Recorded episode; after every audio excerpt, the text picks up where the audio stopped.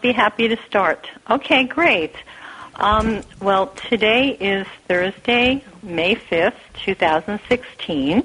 This is the Fiction Old and New Book Group, and tonight we're very privileged to have author Aline Ohanesian joining us to discuss her wonderful debut novel, Orhan's Inheritance, which we all read for tonight's meeting.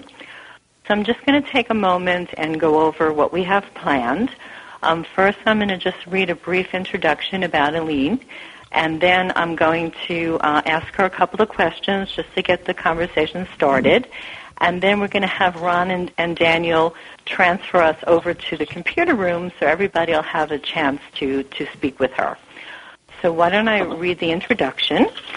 Um, Aline Ohanesian was born in Kuwait and moved with her family to Southern California when she was three years old. She has a master's degree in history and had nearly completed her PhD when she turned her attention to writing Orhan's Inheritance. She's an alumnus of the prestigious Breadloaf and Squaw Valley Writers Conferences. Um, I I believe she's, I know she's at least bilingual. She might be more than bilingual. Um, she speaks English and Armenian, and I've heard in other interviews that I listened that she also speaks a little Turkish and Arabic, so I, I would even say multilingual. Um, Orhan's Inheritance is her debut novel. It was longlisted for the 2015 Center for Fiction's First Novel Prize. Her writing has been a finalist for the PEN Bellwether Award for Socially Engaged Fiction and the Glimmer Train Best New Writers Award. Um, Aline lives in California with her husband and their two sons. So I thought maybe um, a good place that we could start the conversation about about your novel would be to talk a little bit about the village that you created in the story. I'm probably going to mispronounce Karud. Um, uh, and, and, I was yeah. wondering if you could tell us a little bit about the research that you did to to create this village. Well, the idea of the village came to me when I realized that I had to place these characters someplace in the Ottoman Empire, and I wanted to place them in an area where there was a lot of secondary sources, and by that I mean um, artifacts and historical documents that had survived and that I could read in order to immerse myself in the environment. And I read a lot of history books, and there was quite a bit about this province named Sivas. And so I I learned all I could about the province, and then I dove into my imagination and I invented a village. Uh, I invented the home, and I could see it in my head. And I wrote an entire draft with this house in mind, the Melkonian house. And I even saw that on top of the doorway they had a stone archway, and there was a there was a date. And three years after, uh, you know, after I'd spent so much time creating this world and these characters, I decided I'd like to go to Turkey and visit this region. And I had an I had the name of a village that my favorite Armenian poet was from, and I had a map um, that was almost a hundred years old, and I knew that this village was 100% Armenian, and it was on the outskirts of that province. And I knew that because the Pope had recognized this village as 100% Christian in a very Muslim country. So armed with this 100-year-old map, I convinced my husband to come with me. Wow. And, um, we, you know, landed in the middle of Anatolia, which is very, very different from the more touristic regions of Turkey. And we proceeded to, it was quite an adventure um, finding that village because the name of the village had changed. But we did ultimately find it, and we when we walked in the minute we opened the doors of our rental vehicle there was a strong odor and pretty soon we found out that they were still burning cow dung for fuel and they were still getting water from a well and that they had a very very high illiteracy rate especially among the women. So it was like walking into a time warp and so we we spent time in that village and we looked for evidence of Armenians, and um, we found very little, but there was uh, the, the cavity of a dilapidated home that when I first saw it took my breath away because it was exactly how I had described the Melkonian home. And it had a it had a stone triangular piece at the very top. It wasn't over the doorway the way I had described it, but it was um, on the second story, and there was the Armenian letter, seventh letter of the Armenian alphabet, which is code. Um, it, there, that letter could be found in every Armenian church in the world, and it it means God is here. And so it was a very emotional trip, and I knew then that I was writing something that the universe wanted me to continue pursuing because my the God, world, what a story! right. I'm, I'm giving you the short version. yeah, the it's amazing. The, the, the world in the universe was validating what I was seeing mm-hmm. and writing. That, that that's amazing. Just I can just picture you and your husband with your map, and and it's it's it's unbelievable. That's that's that's really an amazing story. Um, I actually loved Kamal's description of the house that was in dispute here. I, I loved how he described it. It's you know it's two stories. It's not one story. No animals are allowed in the house. There's furniture all over the place, and the women who live in this house they're so alive, they're so vibrant, they argue, they have their opinions and it's it was just it was just wonderful listening, you know, uh, you know, visualizing what visualizing what it would be like, what this house was like and the people that lived in it. It really just listening to you talk about your experiences, it you it really came across in the novel so so well. Thank you. You know, the part about no animals going inside of it um, I when I wrote that, it was sort of a flight of fancy and my imagination. But when we were in the village of Pirkini, uh, which is the uh, village that uh, Karod is based on, every time it rained, they would escort the cows indoors. mm-hmm. and my and my husband still has not forgiven me for that trip for that reason. Uh, well, it's, it certainly sounded like a memorable trip. It really was, and I'm, I'm sure it was wonderful just to have your what you imagined, and actually, you know, being there and experiencing it. It's it's really incredible. Um, most of the characters in your story are fictional imaginings, but you do have one real life character, Mary Graffam, who was the Christian missionary and the teacher. I was wondering, how did you come upon her story, and why did you decide to include her in your novel? Well, as you know, I was pursuing a PhD in history, so I had I knew how to research in archives, and I found uh, as many letters as I could read in as many languages as I could decipher, and of course, uh, my English is is very good. And she had Mary Graffam was a missionary who wrote letters home to Rhode Island to friends, family, and to the the organization she was a part of. And so from her letters, I could reconstruct the deportation path um, because she had indeed escorted her students. Uh, she called them her Christians, um, almost mm-hmm. halfway, all the all the way to Malatya. And as I was writing the novel, I was fictionalizing absolutely everyone but I felt that Mary Graffam was a woman that history had forgotten. And I did not want to be, you know, one more person who kind of, I, I just wanted to pay my respects um, and some kind of tribute to her. So I decided mm-hmm. to use her real name so that the world could remember what she had done out of the goodness of her heart. Yeah, I, think it was wonderful. I, I heard you speak in another interview that I, I had not realized that she was a real person, and I think that was wonderful that you actually included her in, in your novel. Um, at one point in the story, Kamal says to Lucine, he says, the desert is littered with the bodies of your people, and you, Lucine, are, are carrying this burden with you. And she says, yes, but she says, not only am I carrying it, my children and my children's children are carrying it with me.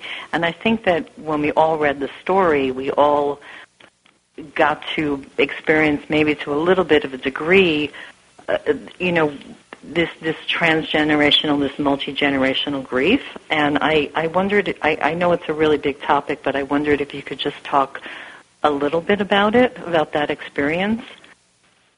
Sure. Um, I'd like to add that when when she responds, she also says not only herself, her children, her children's children, but it, it, but he will also be carrying this burden. And for me, that was the reason I wrote the novel.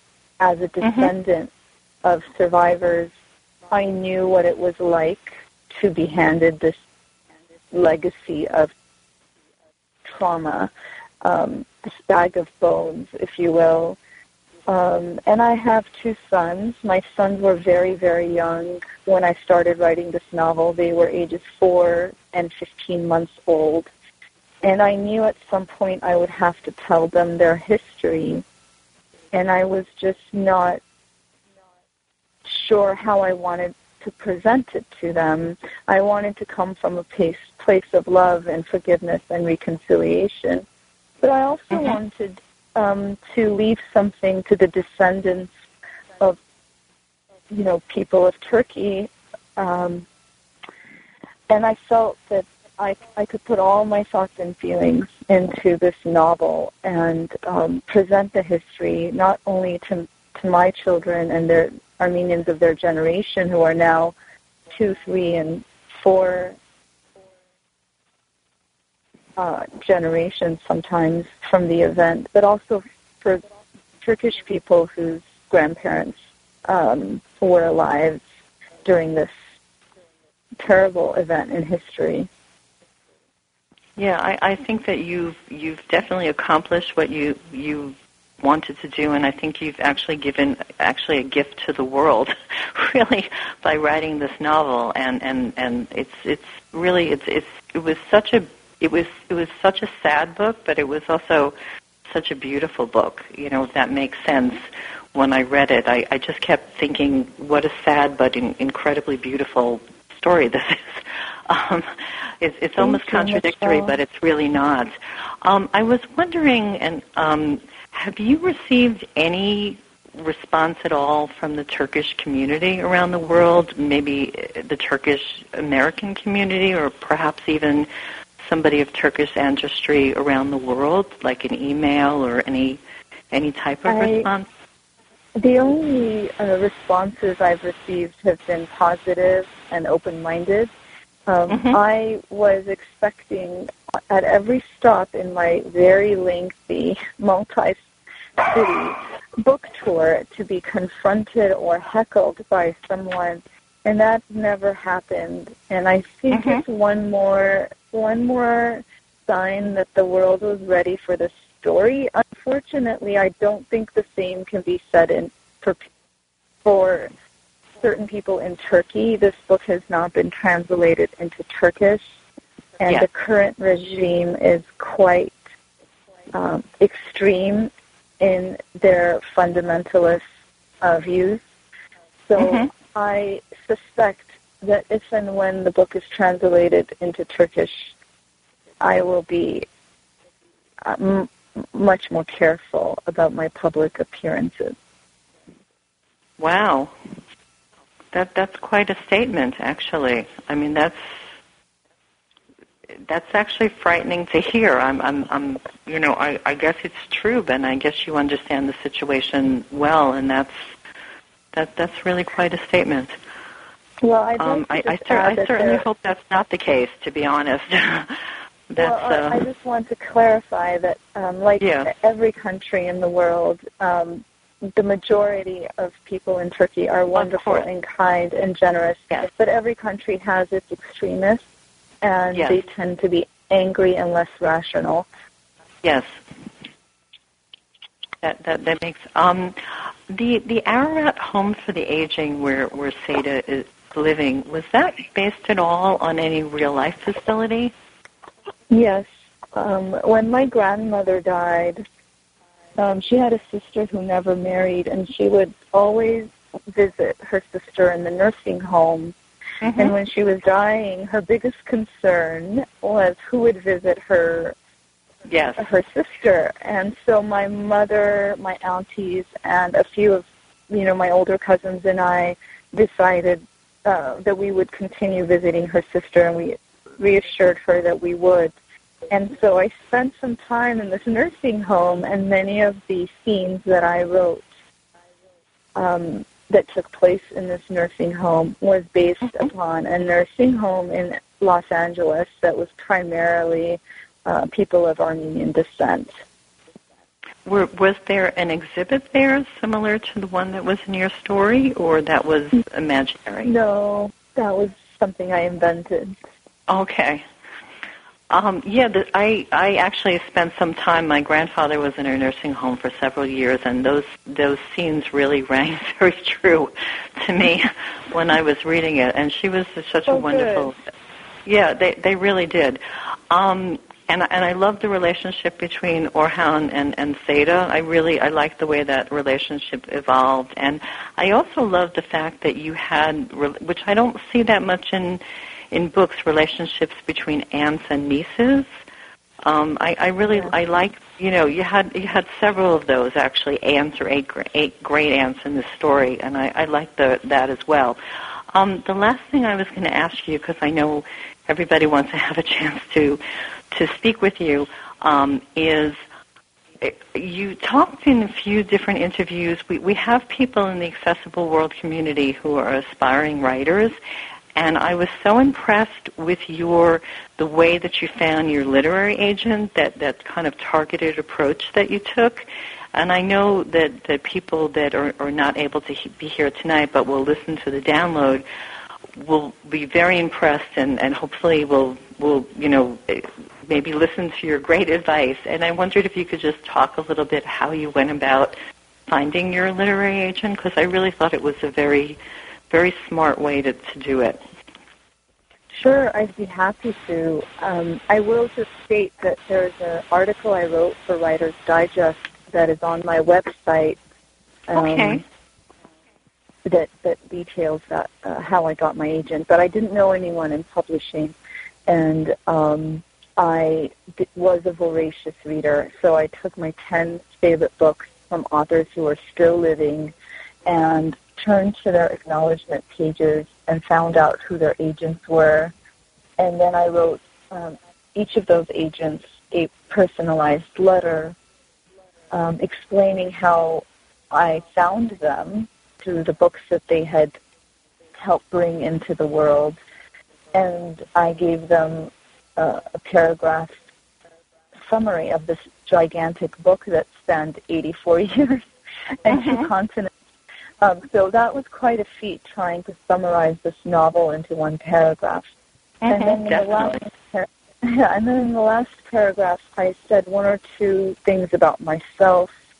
Um, that I had a master's in history, that I was a descendant of survivors, and lastly, that I was a finalist for the PEN Bellwether Award.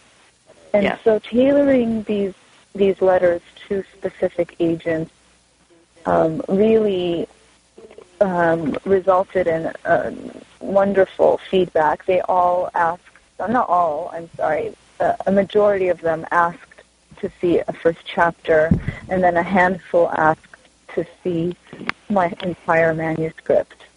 hmm Well, that it, it was. I, I was. I, I- guess I, I. It seemed so simple when you said it, but when I when I heard you say it in another interview, I thought, wow, that's really the right way to to go about it. Um, Ron or Daniel, can you switch us to the computer room and we'll see, um, hope, you know, everybody will have a chance to, to ask a question.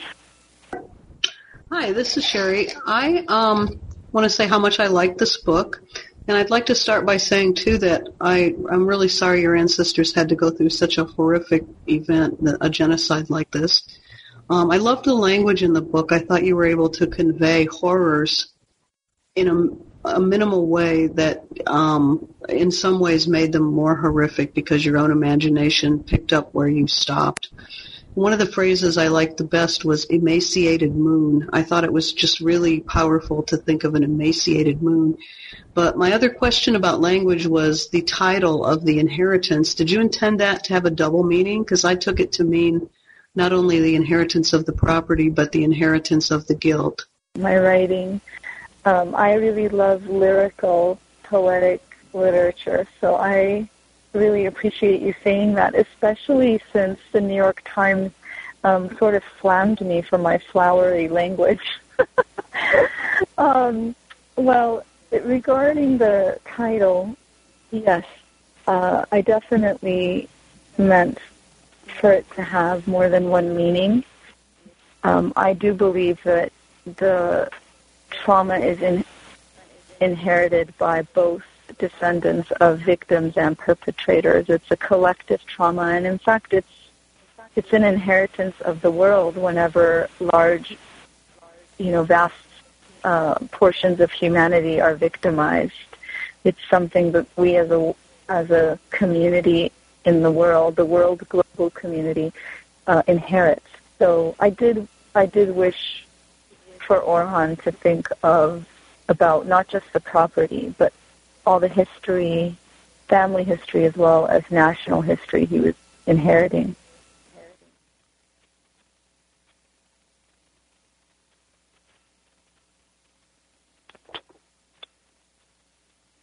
Hello? Hello? Hello? Yes. Did you guys hear me? Yes.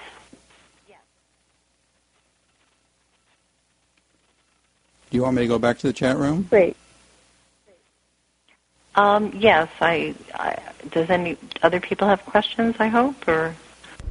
Uh, yeah, this is Alan. I, I just want to thank you for, for, for writing such an excellent story, and uh, I, I have to confess, uh, you know, I've heard, uh, yeah, I've heard bits and pieces of the Armenian genocide, you know, through the years, and that how Turkey's always, you know, trying to act like it. Of course, I'm I'm I'm I'm vastly generalizing, acting like it didn't exist, and uh, I, but I I just have to uh, uh, applaud you for writing a story that was so very well done. That's that presents the that presents the events around uh, a, a story that, that makes it interesting and and and captures you, you know the interest of folks, but doesn't let hate and, and, and such enter into the story because, like I think you've alluded to, we've got enough extremists in the world, and, and this is the kind of story that that gets people talking and gets people asking questions and learning, and hopefully, uh, hopefully, uh, eventually resolving differences and stuff. And I, and I realize I'm, I'm I'm, I'm very much generalizing, but uh, uh, I, I just take my hat off to you for, for, for, for doing such a good job and, and doing it with, with an open mind and uh, uh, hopefully to, to get people talking and thinking and uh, and and and uh, getting along. Hopefully, thank you so much. Thank you, thank you. Yes, definitely reconciliation and peace was at the center of the intention behind the novel, and I'm so glad that readers readers could see that.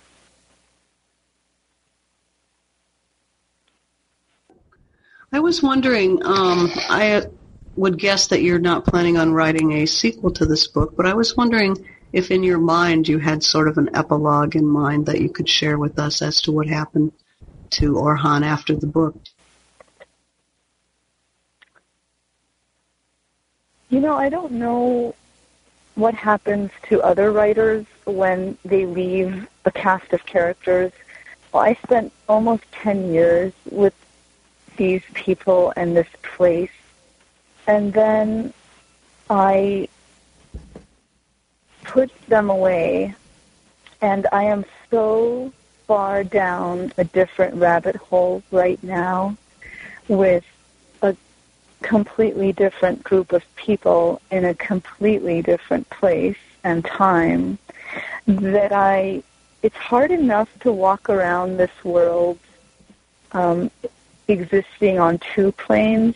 If I if I walked around thinking about the here and now of my home and my family and you know everyday things like bills and doctors and things like that, and the and the second world that I'm creating now, if I added Orhan and his world, I may be committed to an insane asylum.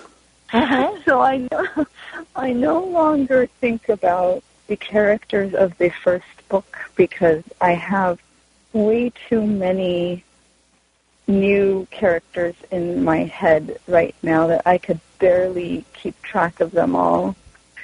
Um, so I don't think about what happened to Orhan. I really hope that he went on to have a happy, fulfilling life and felt a responsibility to history and the truth.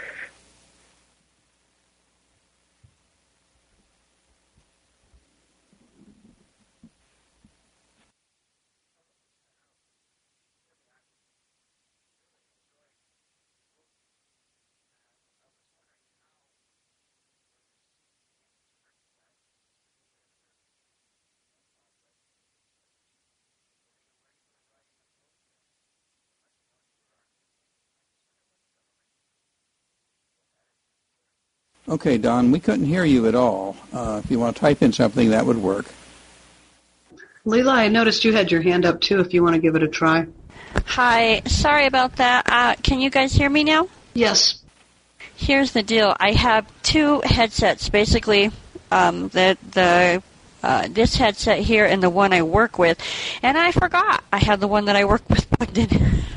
um, I have to say, I love the book. I actually loved your language, loved your descriptions, cried for some of them, uh, especially the part about the um, the butcher's wife giving birth and that that soldier. Um, but I and I, I hope you guys don't mind me going this path, but I loved the ending. It's funny because I was thinking toward the end, oh, what if they did a museum or something? And I wasn't sure they would do that with the house, but when Orhan said that, that was so awesome. And just so you know, you had said you, you hoped that Orhan um, had a fulfilling life. Well, in my little imagination, if you will, um, I do this. I, I imagine things at the end, end of books and stuff like that, and some is more fun than the others. But um, I imagined him and Anis having a little relationship, getting the museum together, and just going from there. That's funny because I didn't imagine him and Ani together at all. As a matter of fact, I was kind of glad that they didn't end up together.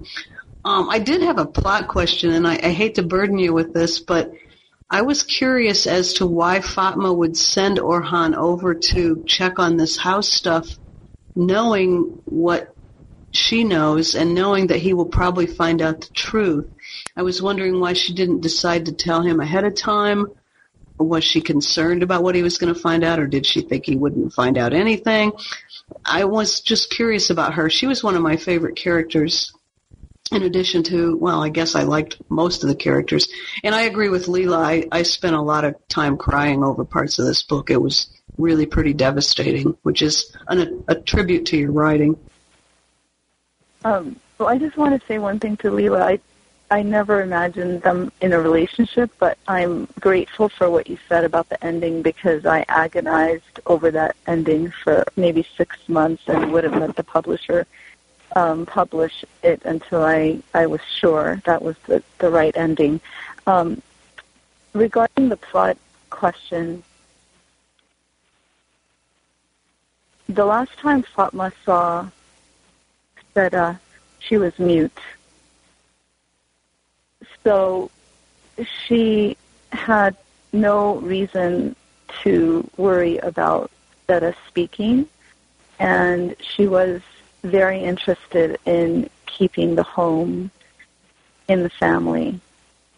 Um, and it wasn't Fatma who made that decision. Uh, that decision was made by, you know, the request was made by Kemal um, and Orhan. Once Orhan had decided that Fatma simply told him to go, do what he needed to do, and come back.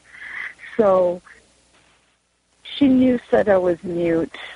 Um, Seda was mute for the entire time that Fatma knew her. So she didn't think it would be. And maybe there was a part of Fatma that wanted Orhan to know. You know, it, she Yes. kept that secret for a long, long time. Yes, that, that, that's what I thought actually. I thought maybe on some level she, you know, she was coming to the end of her life and maybe she wanted to, Yeah. you know, to have them know the truth. Um, but I, but I like that we all have different interpretations. I think that's actually wonderful. Um, Don actually wrote a note. He was wondering how were you received as an Armenian Christian when you visited Turkey?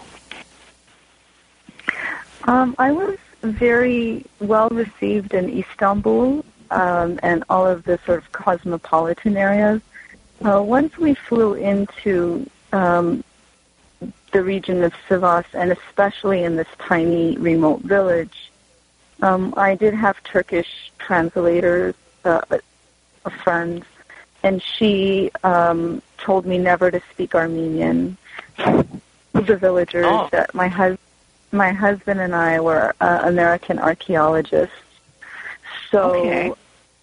um, I was received pretty well. I covered my head. I was I wore a headscarf out of respect for their culture while I was in the village. Um, but I don't think I would have come out and announced there that I was Armenian. Um, I, you know, I, I had written myself a note, and, and I did want to ask this other question. Um, when we first met Lucine and her sister and the rest of her family, their uncle had just been taken away, and the father wanted to stay in Turkey, but they kept talking about leaving for another country. And I was wondering, as as you're a historian as as well as an author, how difficult would it have been for the family to be able to have left Turkey at that time? Was that was it easy to do it, or would it have been very very difficult? It would depend on the family's economic situation. This particular family was quite affluent. There were families who were very wealthy who left um, for the United States and Europe um, before the worst of the atrocities. Um, but there were many people who had the means, but just could never imagine something like that happening. I mean, it had never. It's it's hard for people to sometimes accept what is Yeah, a, a political climate that is, yeah. They were so hopeful because you know they had um, they had replaced the sultan with a parliament. There were Mhm. Armenians in that parliament, and in fact, just last week, an Armenian senator stood up. Last week was the 101st anniversary uh, commemorating the Armenian genocide, and in Turkey, an Armenian senator who's part of the Turkish parliament stood up and he in his hand he had I don't know how many, seven or eight black and white photographs of the Armenian parliamentarians who were murdered on the night of April 24th, 1915. Wow. And from the Senate floor, he called for a committee to investigate their their murders. And this week, in fact, yesterday, um, a video was released where the same gentleman was standing on the Senate floor, just looking around peacefully, when 40 other senators um, rushed him from behind and beat him to a pulp for Oh, suggesting such a thing and called him an Armenian dog. So feelings about this event run very, very deep in Turkey even today. And there's no there are no laws against hate speech. And when I saw that gentleman stand up I and I heard what he had done and I watched video of what he had done two weeks ago, ten days ago, I turned to my husband and said, He is a dead man. My God, does he have children? Does he have a wife? Why did he do that? And um, you know, I was very distraught yesterday because he, is alive.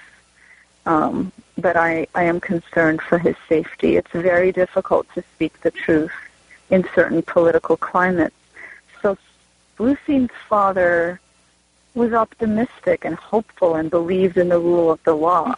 And uh, Right. some would call call him naive, and some would call that Armenian senator naive or brave. I don't know. Yeah, probably.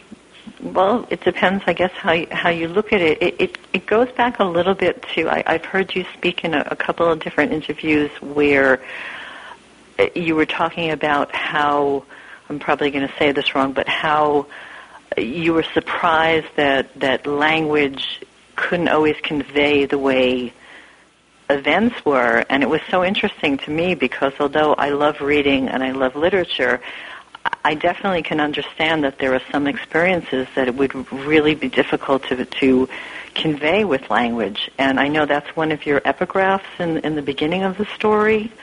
And it, it it really is interesting, and it's a very it's it's a an important question, really. I mean, are there some experiences that you really I, I guess that's what I like so much about your book because you really felt its power, and the language was so beautiful, and it's such a shocking story. And even listening to, uh, you know, what you're saying tonight, it's it's even more shocking to be honest.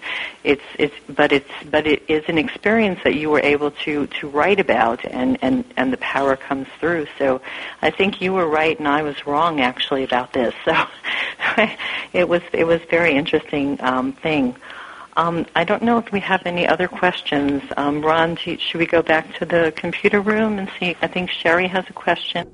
Uh, not a question, but a comment. I wanted to say in um, the commemor- the anniversary, the commemoration, there is an, was an article in the April issue of National Geographic about the Armenian genocide. If anyone is interested in looking that up.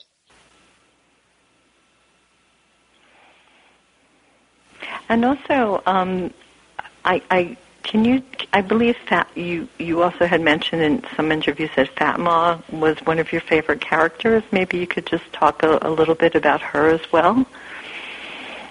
Yeah, she was definitely one of my favorite characters. She um, was unexpected.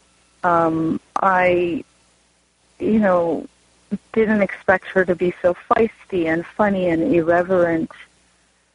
Um, I realized at some point that she was based upon um, somebody I know, one of my good good friends, uh, grandmother, who I've befriended over the years. And when I realized that, I really started calling her and asking her for um, proverbs. And she had grown up in Turkey um, and lives in California now. And you know, Fatma was provided some laughter and cunning and in a in a novel that was quite dark. She made me laugh, and I loved that to to put a woman in a burqa in a powerful position.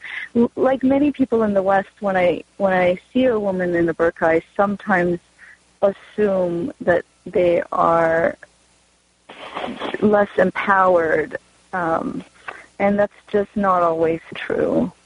It's a stereotype. So I wanted I wanted to break that stereotype with Fatma. I wanted a woman in a burqa who uses the burqa to her advantage whenever she wants to. I mean, you created so many memorable female characters in this story, and they're all different, but they're all. Well, I'm not going to say most of them are, are, are pretty strong characters. I, I loved Betty. I said to myself, if I ever ended up in a assisted living facility, I would love if I had somebody like that looking out for my interests because she was like, she she was watching what what everything was going on, and I guess the the character that it was, you know, I thought about a little bit was was the mother Myrig, because she Yeah. was, Yeah. you know, she went down sort of a different path than the other characters, and you can understand why she why she acted the way she did, um, and it's very very difficult. to be and, you know, I think it was she was a good contrast, I guess, with some of the other characters also. I, I agree. I know. I know. Connection issues. I I Jerry John echo. Oh, I'm sorry. Um, I don't know if it might be my phone, possibly.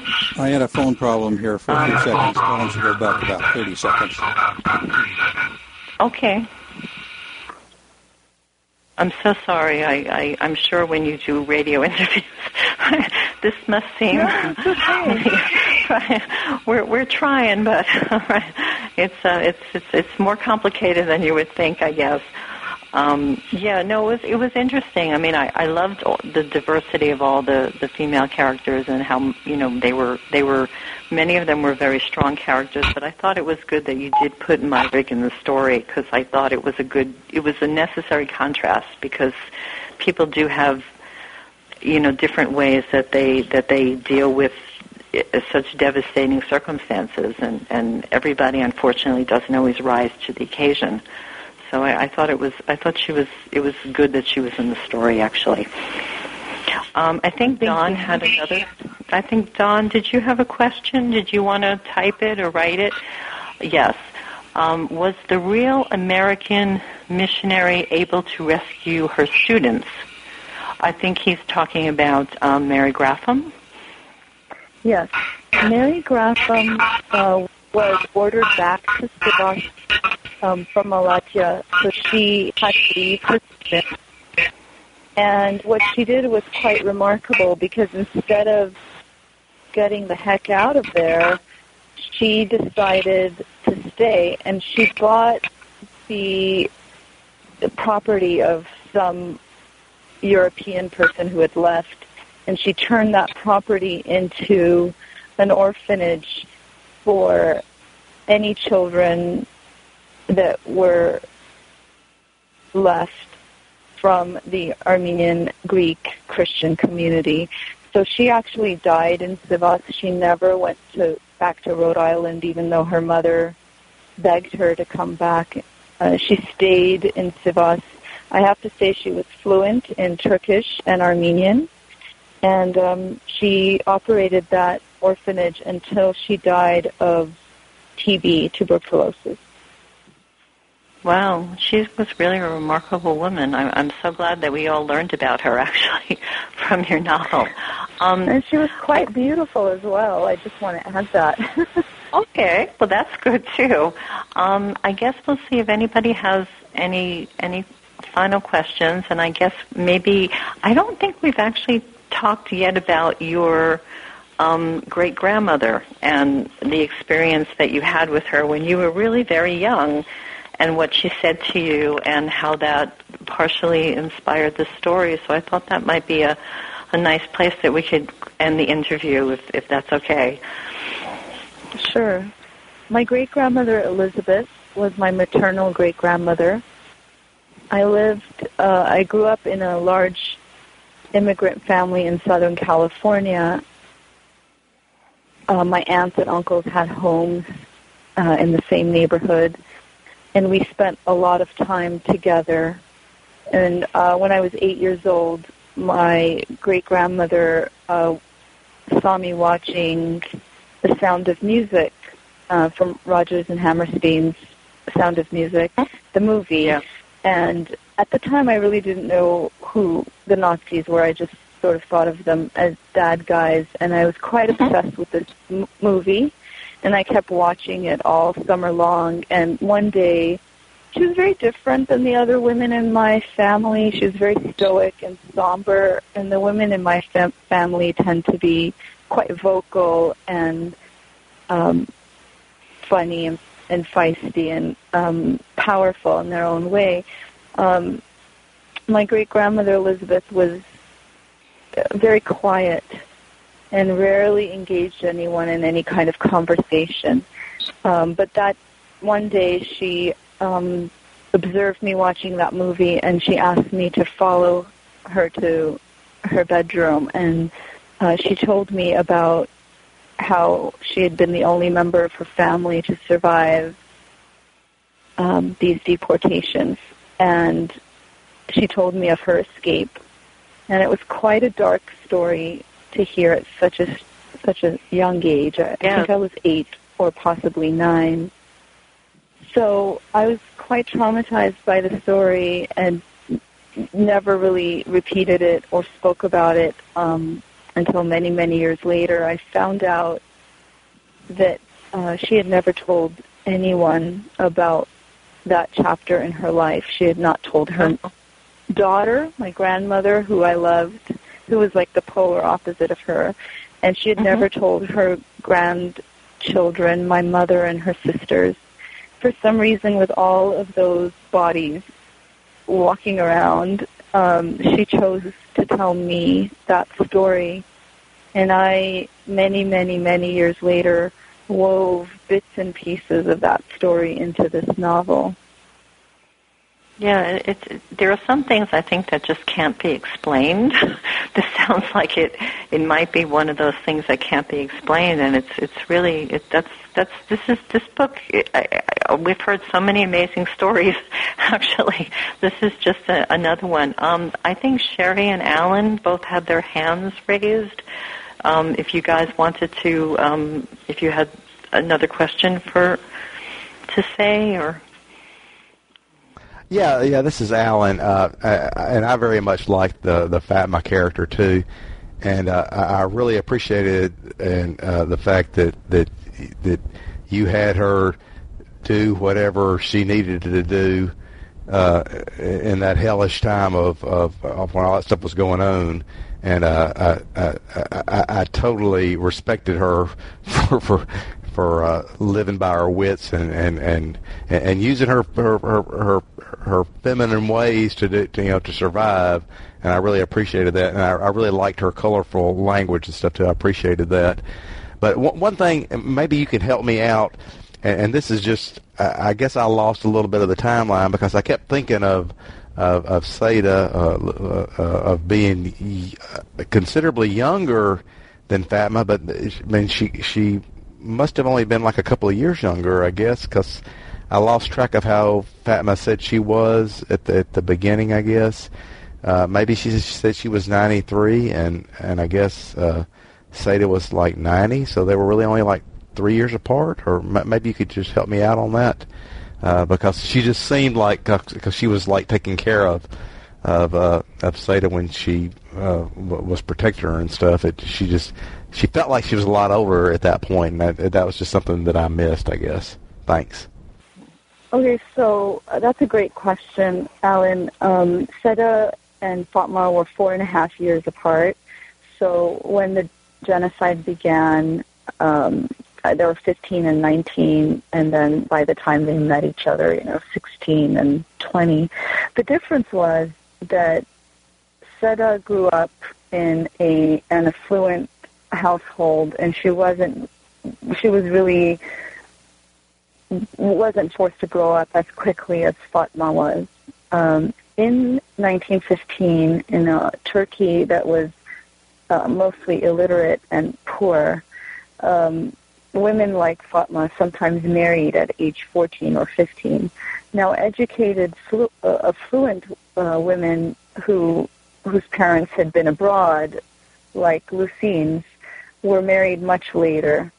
Um, so Lucine was more childlike, but at 19 and 20, Fatma had already lost a husband and had been prostituting for a while. So she was just more worldly and wiser, but they were only four and a half years apart.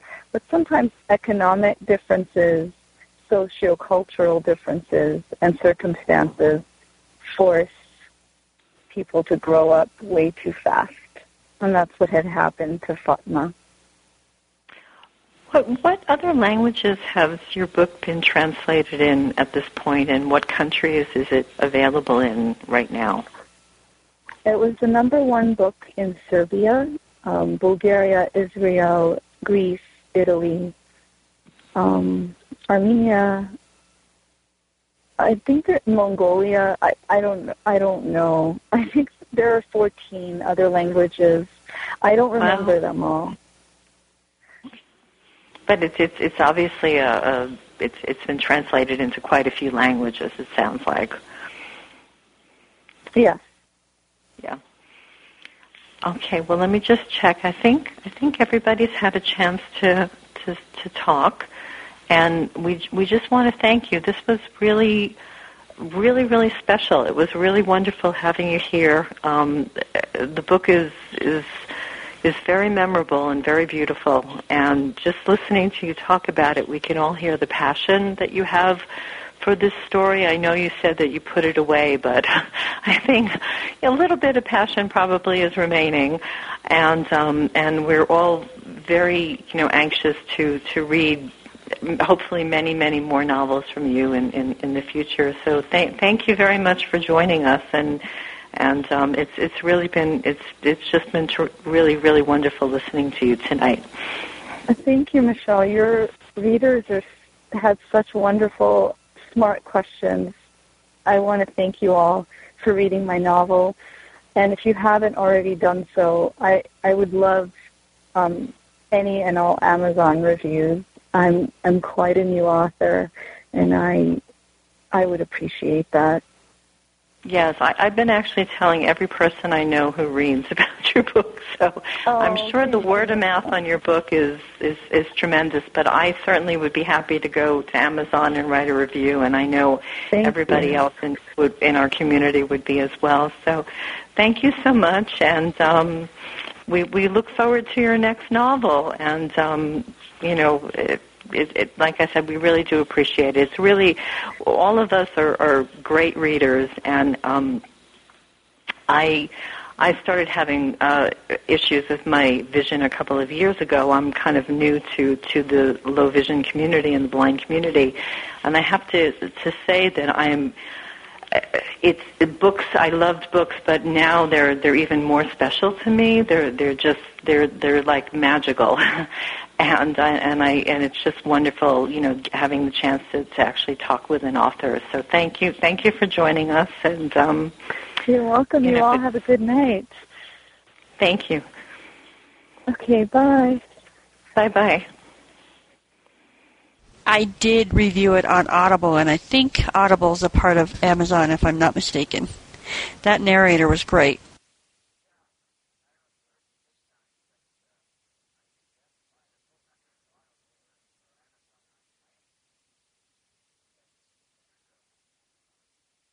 Book. Uh, the next time we're meeting is um, four weeks from tonight, June 2nd. Um, and we're going to be reading another historical fiction, but um, you know, a different different place, and um, it's called The Mistress of Nothing, and the author is Kate Pullinger, P U L L I N G E R, and uh, we will send out the newswire, so it'll be on the the DB Review, and and other places. Um, it's it's not a long book. I think it's about eight eight eight eight and a half hours. Um, the DB number is seven four eight seven eight. Um, I read this book maybe six months ago. Um, I, I loved it. I just thought it was what. Now I I will tell you that it's about eight hours, and the first four hours are a little slower. The last four hours, there's like so much going on, but the first four hours it's a little slow. Like the story kind of builds up to the the middle and then the end part of the story. So if you start reading it and you're like, oh, this story is a little slow, just know that it's going to get much more fast paced and there's going to be a lot of stuff that's going on in the second half of the book. Um, most of the story takes place in Egypt. It starts out in London. Um, it's it's also a story that's in the early 20th century. Um, it also also is based on some real life people, but a lot of the story is imaginary. Um, it deals with issues of class. It deals with issues of gender and race, and um, it, and it, plus it's a really kind of there's a lot of interesting human relationships, and I, I think you'll all like it. So um, it also won um, the Governor's General Award in Canada, which is like their most famous uh, literary award a couple of years ago. So it's called The Mistress of Nothing, and the author is Kate Pullinger. P-U-L-L-I-N-G-E-R. And I know Sherry put the information in the chat box, the dialogue box on top, um, but we're going to send out a newswire tomorrow as well. And thank you everybody for coming and, and asking such great questions. I really appreciate it. Sherry really appreciates it. And, um, and, um, you know, thank you very much.